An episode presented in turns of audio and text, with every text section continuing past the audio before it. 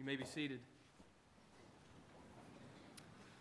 Well, normally when I say that, I begin to preach. Uh, but today we uh, actually welcome to our pulpit uh, church member and also pastor, uh, the Reverend Shane Martin.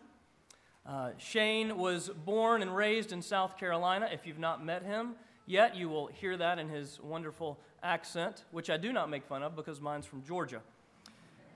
He is married to Kara. They've got uh, two calm boys. Is that how you describe them? Not, yeah, you'd like to meet those two calm boys. Uh, very fun, vibrant. Luke and Owen.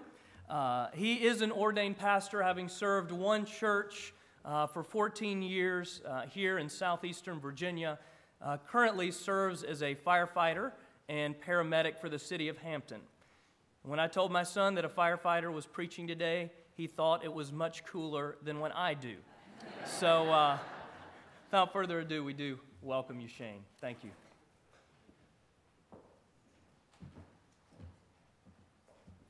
Well, good morning. It's good to see you. Camper, you have no southern accent whatsoever. God just doesn't give these things out that, you know, they just. No, it's, it's good to be with you today in, in, this, in this place. Uh, and I have been here since last Easter, was our first Sunday Easter a year ago. We joined in October, and uh, it's been a pleasure to be with you. We have been so warmly received since we've been here. And those of you that are in town visiting, uh, you may be on vacation and you are visiting with family that live in the area, and maybe you just came to church and you're looking for a good place to recommend them to. This church is a wonderful, vibrant, growing place, and we just thank God for it, for our family. Uh, we haven't gotten any calls from anybody about anything Luke or Owen have done. So that's a huge plus. I, I appreciate y'all just looking the other way. I really do. That's how I deal with it, and I appreciate you joining me in that. But I don't do this very often anymore, preaching that is, and I am very grateful for the opportunity. And if it's really bad, you can say when you leave, well, he's just a fireman. It, we didn't expect much. So I'll, I'll take that but I am grateful to be here. And I, I want to speak on the topic of prayer, learning to pray from the Psalms. And when I stand before an assembly like this to, to speak about prayer, this is my working assumption that not one of us in this room is satisfied with our prayer lives. That if, if we were to really evaluate all the spiritual disciplines that we've developed over the years and habits as Christians, if there were if there was one we could focus in on and improve, I think a lot of us would say, I would like to pray more, or pray better, or feel that my prayer life is like what I see in the Bible. I believe probably every Christian in the room would say that. Now, why is that? Well, there's a very simple answer. We just really don't know what we're doing. But there's a theological reason for that. And so you're not in a category by yourself, not knowing what you're doing. That comes with being a human being, even a human being that's made new by Christ. Romans 8 26 says that the Spirit, the Holy Spirit of God, helps us in our weakness. Now, what is this weakness we have? For we do not know what to pray for as we ought. The Spirit of God helps us in a universal weakness. We do not know what to pray for. We don't know if we're asking for the right stuff. We don't know if we're coming to God exactly as we ought to, or is it pleasing to Him? Is He going to show blessing upon this prayer, favor, or is this something that we shouldn't be praying for at all? Have you ever had that experience? That is a universal weakness that is given to Christians. In Romans, he's talking about believers. And this presents us with a significant problem living in this world because the Bible calls this age in which we live the evil day. Now, I am extremely optimistic for what God is doing in the world, and I'm extremely optimistic for what He's going to do in the future of the world. But nevertheless, I have to be honest and say the Bible calls the day in which we live an evil day. There is sin, and there is pain, and there is suffering, and at certain periods of your time, sorrow and disappointment and pain come in waves. And just when you get up from the last one, you get hit by the next one. And when your only firm footing is in your prayer closet before God, and when you go to that prayer closet to talk to your Heavenly Father, you realize you don't know what to say. That's a significant problem. So, our ignorance and the sins within our own heart and the sins of the world make this issue of prayer critical. And because of that, God has not left us without help. The Bible says that He has given us His Spirit who intercedes for us, taking our groanings, our inaudible expressions, our feeble prayers, our best attempts, and He translates those according to the will of God so that God hears and answer right in line with what He had decreed all along. And not only has He given us His Spirit, but He's given us His Word. Jesus said in John 15, 7, If you abide in me and my word abides in you, ask what you wish, and it will be done for you.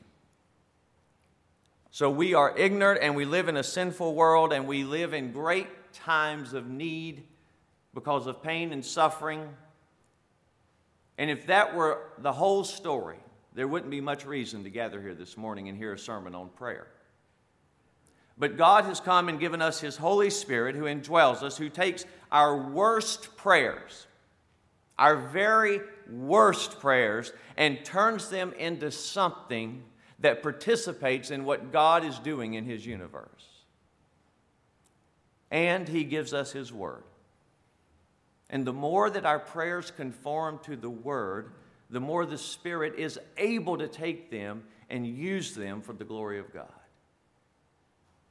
And so that's why I think it is wise to learn to pray by looking at the Scriptures.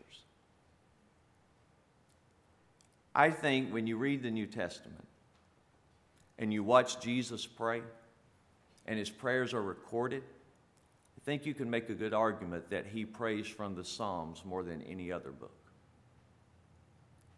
If you want to do a great Bible study project, read through the New Testament. And when you get to a quotation from the Old Testament, which your Bible will cite as a quotation, it'll either be in italics or parentheses or something which sets it apart. Write down the Old Testament book which that quotation came from. And then go and look that quotation up and write down in the New Testament where it's repeated, and you'll have a commentary on the Old Testament book by reading the New Testament. And you'll see how the two fit together. And when you read the prayers of Jesus, if you did that little exercise only for his prayers, what you would find is that when he prays and the apostles record it, it's most often from the book of Psalms. Now, why is that? because the book of Psalms express the breadth and depth of human need. When you come to a psalm like chapter 35 of the book of Psalms, which we're going to look at today, you see need. And you see intense calling out to God. And so it makes sense that in Jesus' times of need, he prayed like this. Let me read Psalm 35. Let me say that as I read this, this psalm falls into that category of psalms that you heard last week called imprecatory psalms.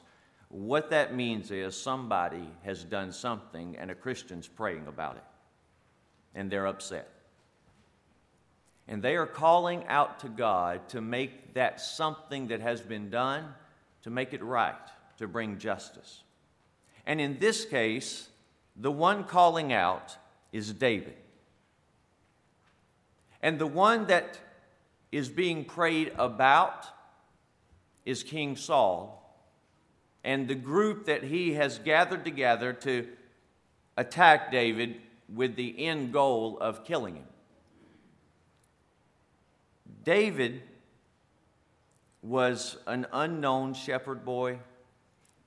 Saul was the king. Saul began to, in his pride, rebel against God, and so God raised up this unknown shepherd boy and made him king. And to make a long story short, what you're going to see in Psalm 35 is the drama that results from envy. If you want to do another good Bible study, start in Genesis, go all the way to the book of Revelation, and look at what the sin of envy does in the world. Saul sees the anointing of God upon David he sees that he has lost the blessing and anointing of God. And in his bitterness, he cannot rejoice for David. He can't be happy for David. In fact, the Bible says he begins to fear David. He begins to believe David is out to get him.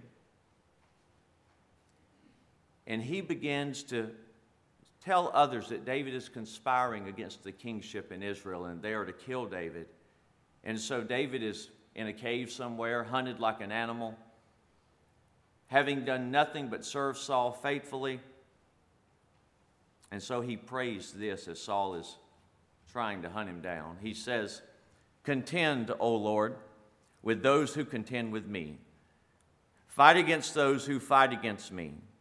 Take hold of shield and buckler and rise for my help. Draw the spear and javelin against my pursuer. Say to my soul, I am your salvation. Let them be put to shame and dishonor who seek after my life. Let them be turned back and disappointed who devise evil against me. Let them be like chaff before the wind, and the angel of the Lord driving them away. Let their way be dark and slippery, with the angel of the Lord pursuing them. For without cause they hid their net for me, and without cause they dug a pit for my life, and let destruction come upon him when he does not know it. And let the net he hid ensnare him, and let him fall into it to his destruction. And then my soul will rejoice in the Lord, exulting in his salvation. And all my bones shall say, O Lord, who is like you, delivering the poor from him who is too strong for him? The poor and needy from him who robs him. Malicious witnesses rise up. They ask of me things I do not know. They repay me evil for good. My soul is bereft. But I, when they were sick, I wore sackcloth. I afflicted myself with fasting. I prayed with my head bowed on my chest. I went about as though I was grieved for a friend or my brother, as one who laments his mother. I bowed down in mourning. But at my stumbling, they rejoiced and gathered. They gathered together against me, wretches whom I did not know, tore at me without ceasing. Like profane mockers at a feast, they gnash at me with their teeth. How long, O Lord? How long, O Lord, will you look on? Rescue me from their destruction, my precious life from these lions. And I will thank you in the great congregation, in the mighty throng, I will praise you. Let not those rejoice over me who are wrongfully my foes. And let not those wink with their eye and hate me without cause, for they do not speak peace. But against those who are quiet in the land, they devise words of deceit. They open wide their mouth against me, and they say, Aha, aha, our eyes have seen it. You have seen, O Lord, be not silent. O Lord, be not far from me. Awake, rouse yourself for my vindication, for my cause, my God and my Lord. Vindicate me, O Lord my God, according to your righteousness, and let them not rejoice over me. Let them not say in their hearts, Aha, our heart's desire. Let them not say, We have swallowed him up. Let them be put to shame and disappointed altogether who rejoice at my calamity. Let them be clothed with shame and dishonor who magnify themselves against me. Let those delight in my righteousness shout for joy and be glad and say evermore, Great is the Lord who delights in the welfare of his servant. And then my tongue shall tell of your righteousness and of your praise all the day long. David is the victim of this drama of envy. It's nothing new. He, he knew the stories of the old covenant before him. He knew that Cain, the son of Adam and Eve, when he saw his brother's sacrifice accepted by God and his rejected, he knew what Cain did out of envy, that God's blessing was on one but not the other. He knew there would be more after him. When you read the New Testament, you see that the religious leaders of the, the era in which Stephen and the apostles lived, they, they stoned the first deacon because he was filled with the Holy Spirit of God. He had the blessing of God, and they knew they didn't have it. So they decided to kill him. And at the pinnacle of this drama, you see our Lord Jesus himself. Mark tells us that Pilate, when Jesus was brought before him, knew Jesus was there because of no other reason than they envied him. That the blessing of God of heaven was on his life. That drama plays out all the way through the Bible, and David here in Psalm 35 is the victim of it. And so he goes before the Lord and he records a prayer in Psalm 35, and really it's it's three prayers, but they're all the same. They start and end the same way. Verses 1, to, 1 through 10, and then 11 through 18, and 19 through the end of the chapter. Three different prayers, but he's praying about the same stuff. He just says it three different ways. He petitions the Father three different times for relief from the injustice he's experiencing. And here's the structure of his prayers First of all, he, he makes a complaint. He says, Lord, I'm being sought unjustly. I haven't done what I'm accused of. And he lays out his complaint before the Father. Then he petitions God for help. In the complaint and in the petitions, in both, he will lay out arguments. Not arguing with God, He's not angry at God, but he's arguing to God, asking God to see what's going on and intervene. So when David prays, and I read this, the, the picture I get in my mind is a man coming before a judge who's a righteous judge, and this man has gone through some kind of difficulty, and it's not his fault. In fact, he's gone through some kind of threat, currently is going through it, but he didn't do anything. And he's going before the judge and he's petitioning the judge for protection and for help. And in order to do that, you can't just walk in a courtroom and say, uh, Your Honor, I want restraint from this individual. Can you grant me that? Or, Your Honor, I think you ought to lock this guy up. You have to make a case, you have to lay out an argument. And that's exactly what David does here, both in his complaint and his petitions. And then he ends each prayer with thanksgiving. All of that in this one passage recording this particular incident with Saul. And so when you read it, you need to take notice of a few things. First of all, David is not afraid to complain to God. In fact, I think I do way too much complaining that is not to God. Some of you may have that same issue. That's called grumbling, and God hates it. But God never minds when His children come before Him and say, Lord, let me tell you what's going on. And that's counterintuitive because we are good confessional Christians. And as good confessional Christians, we believe God already knows what's going on. In fact, we believe more than knowing it, He had something to do with it. And you would think He wouldn't want to hear about it especially my point of view, Because my point of view is always about me. Lord, here's what you're doing, and you may not know this, but that inconvenienced me. This person aggravates me. This kept me up last night. Lord, do you know what's going on? And if you think that sounds odd, go back and read Psalm 35. David says, Lord, how long are you just going to stand up there and watch this? When are you going to rouse yourself? It almost it he loves God and he has a heart after God. But if you were to read that differently, when are you going to get up and do something about this? And God doesn't mind that at all.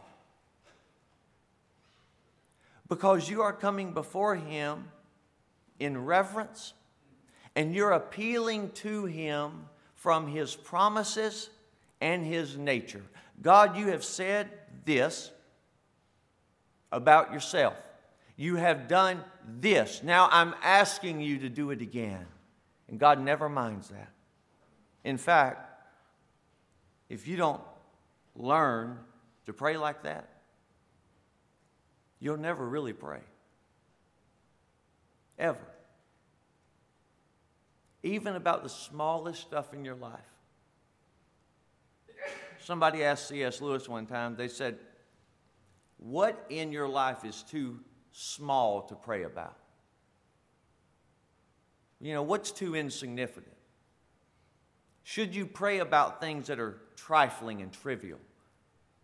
And C.S. Lewis, in his book, Letters to Malcolm, chiefly on prayer, I highly recommend it.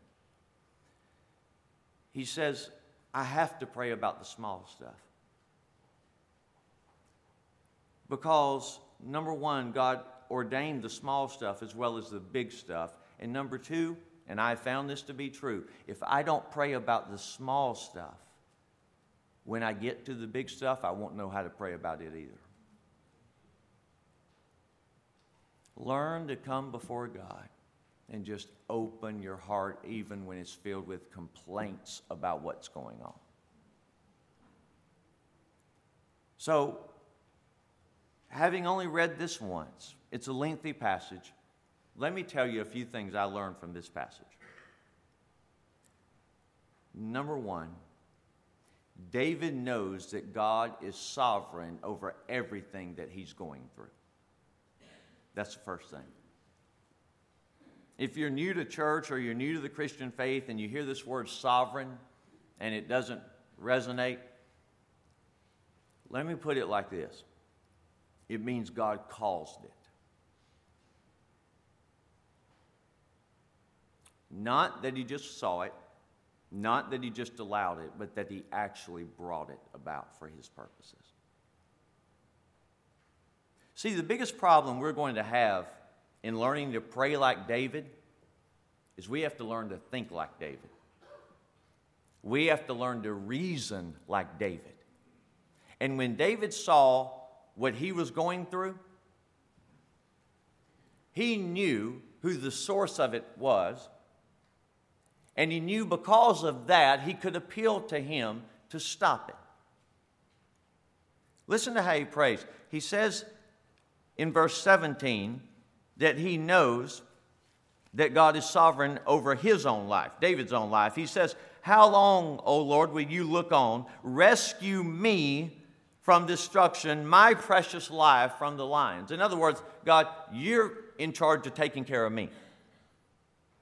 And you can do that because you're sovereign. If God can't do it, why would we even bother praying to Him? If He can't stop it.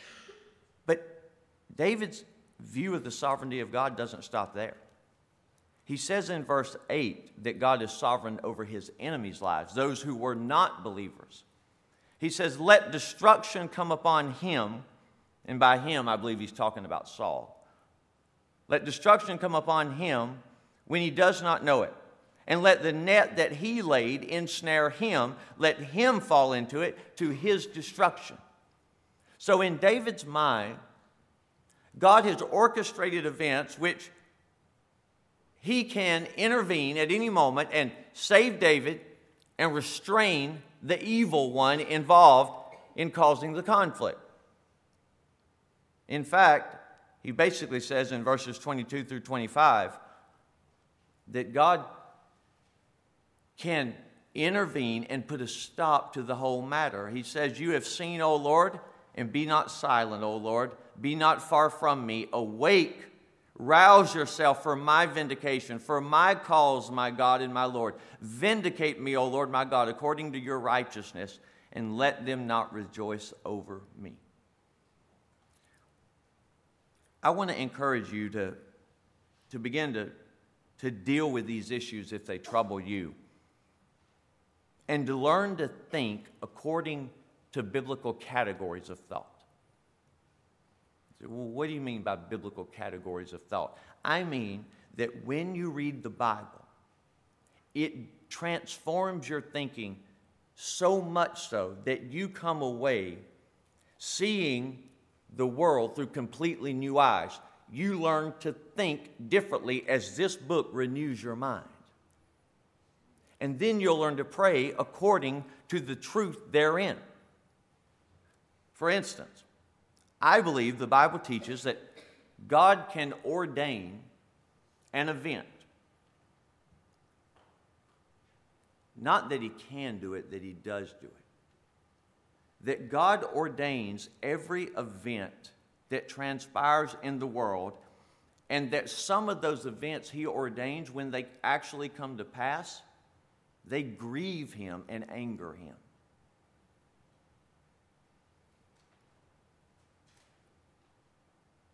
God is sovereign over everything. He ordains what comes to pass. Therefore, we can pray to Him to intervene and accomplish his purposes. You say, I'm not sure that's a really reasonable category of thought. Not sure that I can think like that.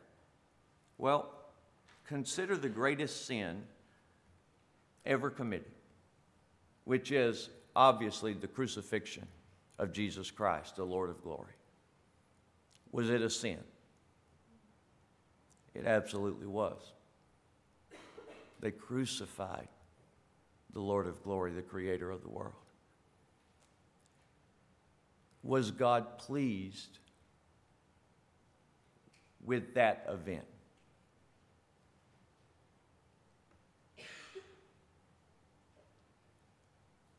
Well, what's the answer? It's yes and no. No. He wasn't pleased that wicked men nailed his son to a cross, but he was pleased with the outcome because he turned the sin for the good of the world. I think you have to learn to think like that. Jonathan Edwards said that when we look at sin, heinous, evil sin, we're so tempted to want to distance God from it.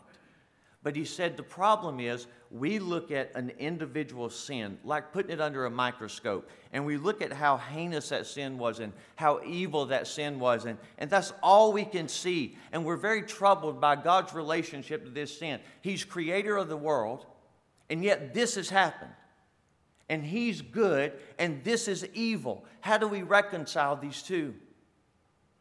And we come up with all kinds of unbiblical ways of trying to reconcile God's relationship to the sins and the horrible things that happen in our lives. But Edwards said if we didn't have that microscopic view, but rather if we could step back, like looking through a telescope, and we could see how God turns the worst sins of our lives for good, then we could say, God rules over all of this. I mean, isn't it true in your own life?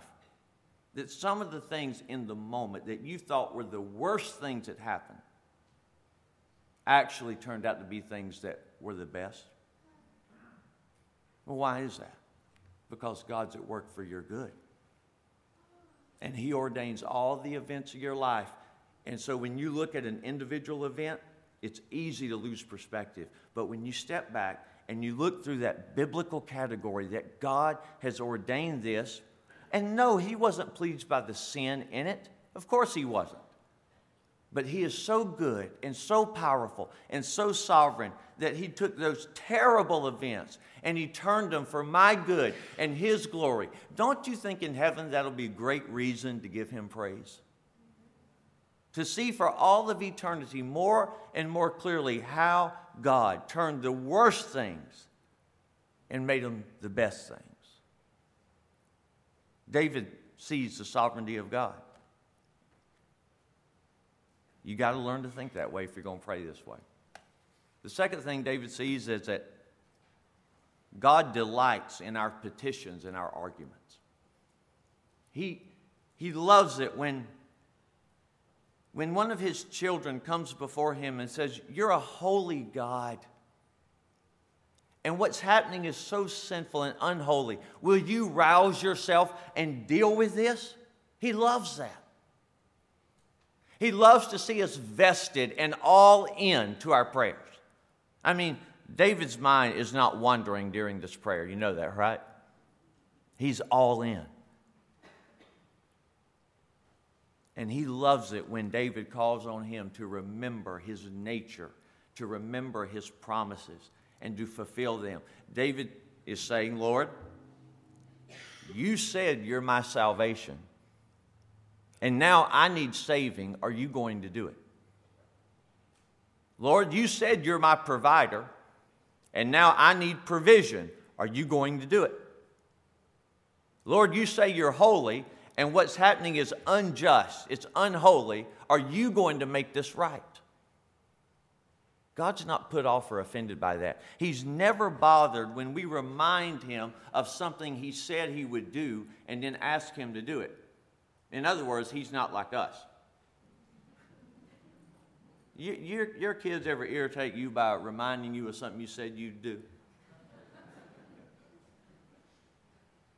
But let's be honest, those are powerful words when they come from a seven year old.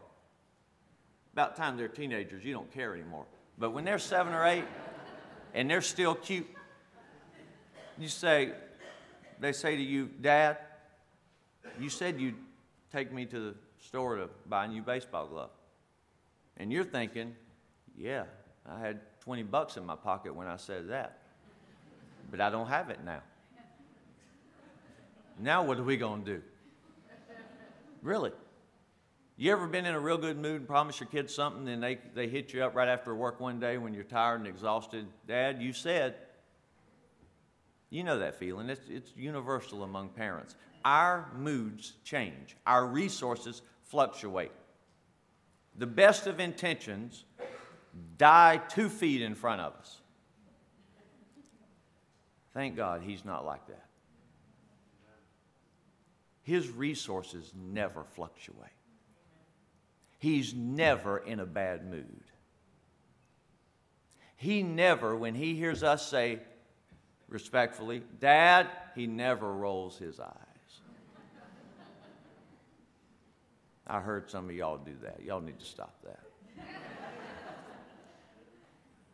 but you get it, don't you? We change.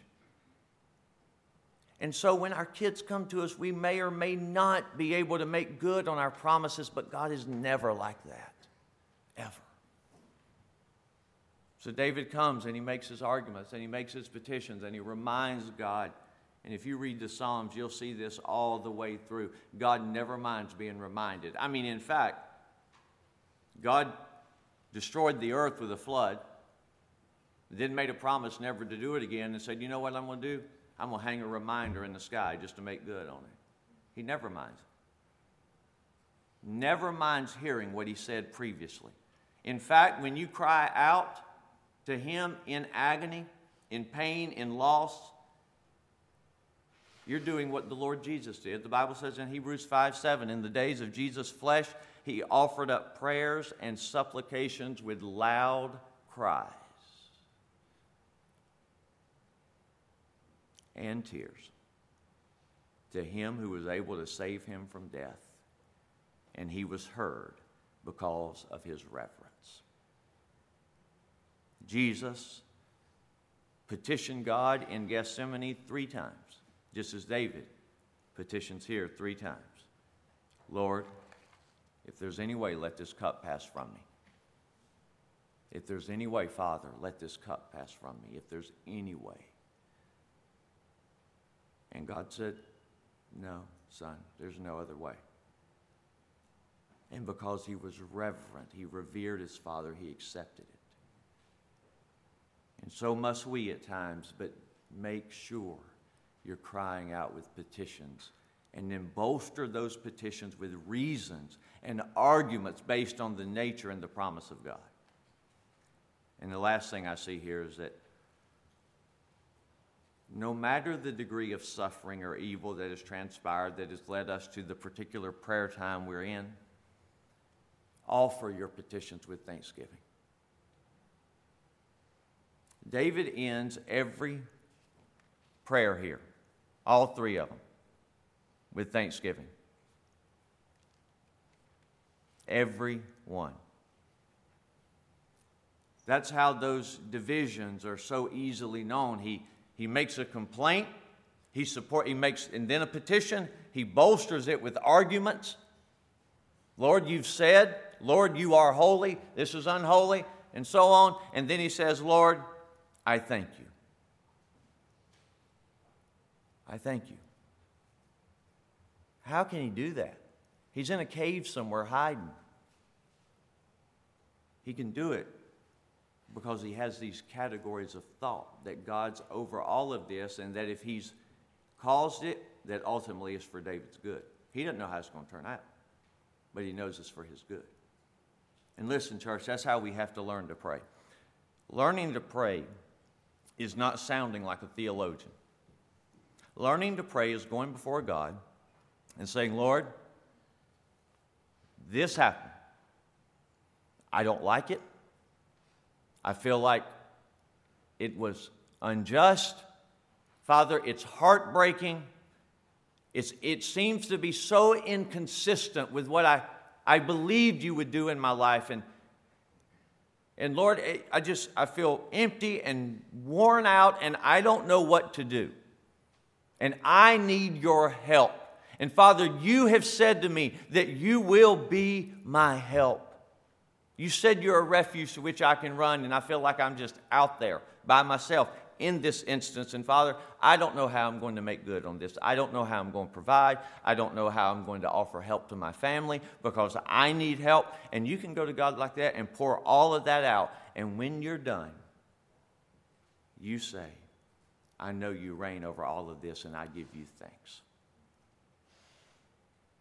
I bless your name. I'm not looking at this through a microscope, I'm looking at it through a telescope. I know you're going to turn it for good because you always have. And I trust you. And Father, I'm all in. I'm with you. I am with you in this. You're my Lord. You're my Savior. Nowhere else for me to go. So let's just go get it done. I mean, sometimes that's just how it it has to come like that. And the Bible says when you pray like that, offering your petitions with thanksgiving, Philippians 4, 6, and 7, y'all know these verses, that the peace of God will guard your heart and mind in Christ Jesus. But just make sure of this one great reality that when you come before God, your argument for why He should hear you and bless you is not your obedience or your righteousness, but it's Christ. The way the door is even open to you is by looking away from yourself and saying, I trust in the life, death, and resurrection of Jesus in my place. That's what this table before us preaches to us. John Calvin called this the visible word. It preaches the gospel of Jesus living a perfect life, going to the cross, having his body broken so that we could be made whole, and being raised whole to validate everything God had been doing in, in him. this table preaches the gospel to us. If you're going to pray at all, if you're going to pray like this, you must come through Christ. He hears you on the basis of what Christ has done. You're an adopted child. He loves to hear your voice. For some of you, it may have been a while since you've come to Him and said anything to Him. He can handle that. But today would be a good day. There should be an urgency about it for you to say to Him, Lord, I'm in this with you. I don't understand what you're doing right now. But I trust you that there's a bigger picture at work here and that one day all of these things will be set right. He will hear you, He'll answer you. Let's pray. Father, I thank you for your word.